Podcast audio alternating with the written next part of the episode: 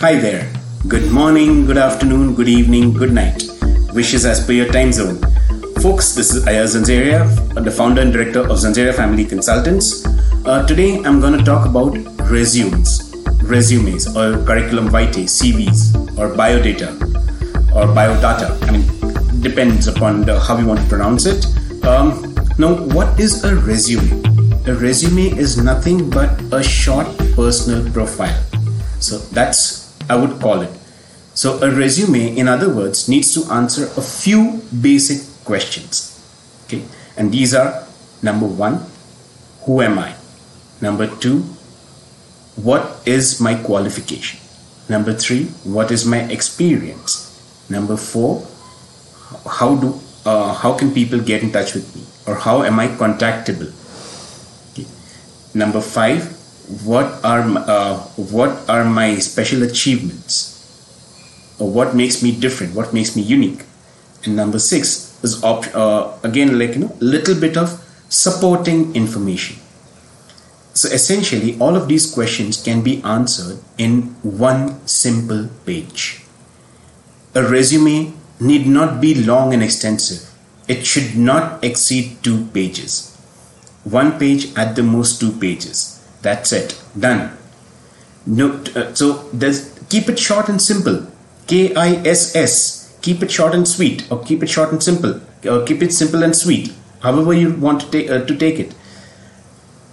So why why do uh, do I say this? Today, majority of the recipient. Think about it from the recipient's perspective. The recipient, how much time does he have to read to go through your resume? And like yours, he's going through. If it's a recruiter or a person who's screening uh, uh, candidates, he has to go through hundreds of resumes.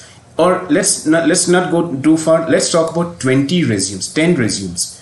Okay each resume is let's say 10 pages long. We're talking about going through 100 pages. So who has the time? He might as well read a book. So it's that simple. So uh, you know so that is uh, one of the reasonings. So your resume needs to be simple or single pager attractive it should be an attention grabber. Hence the visual element.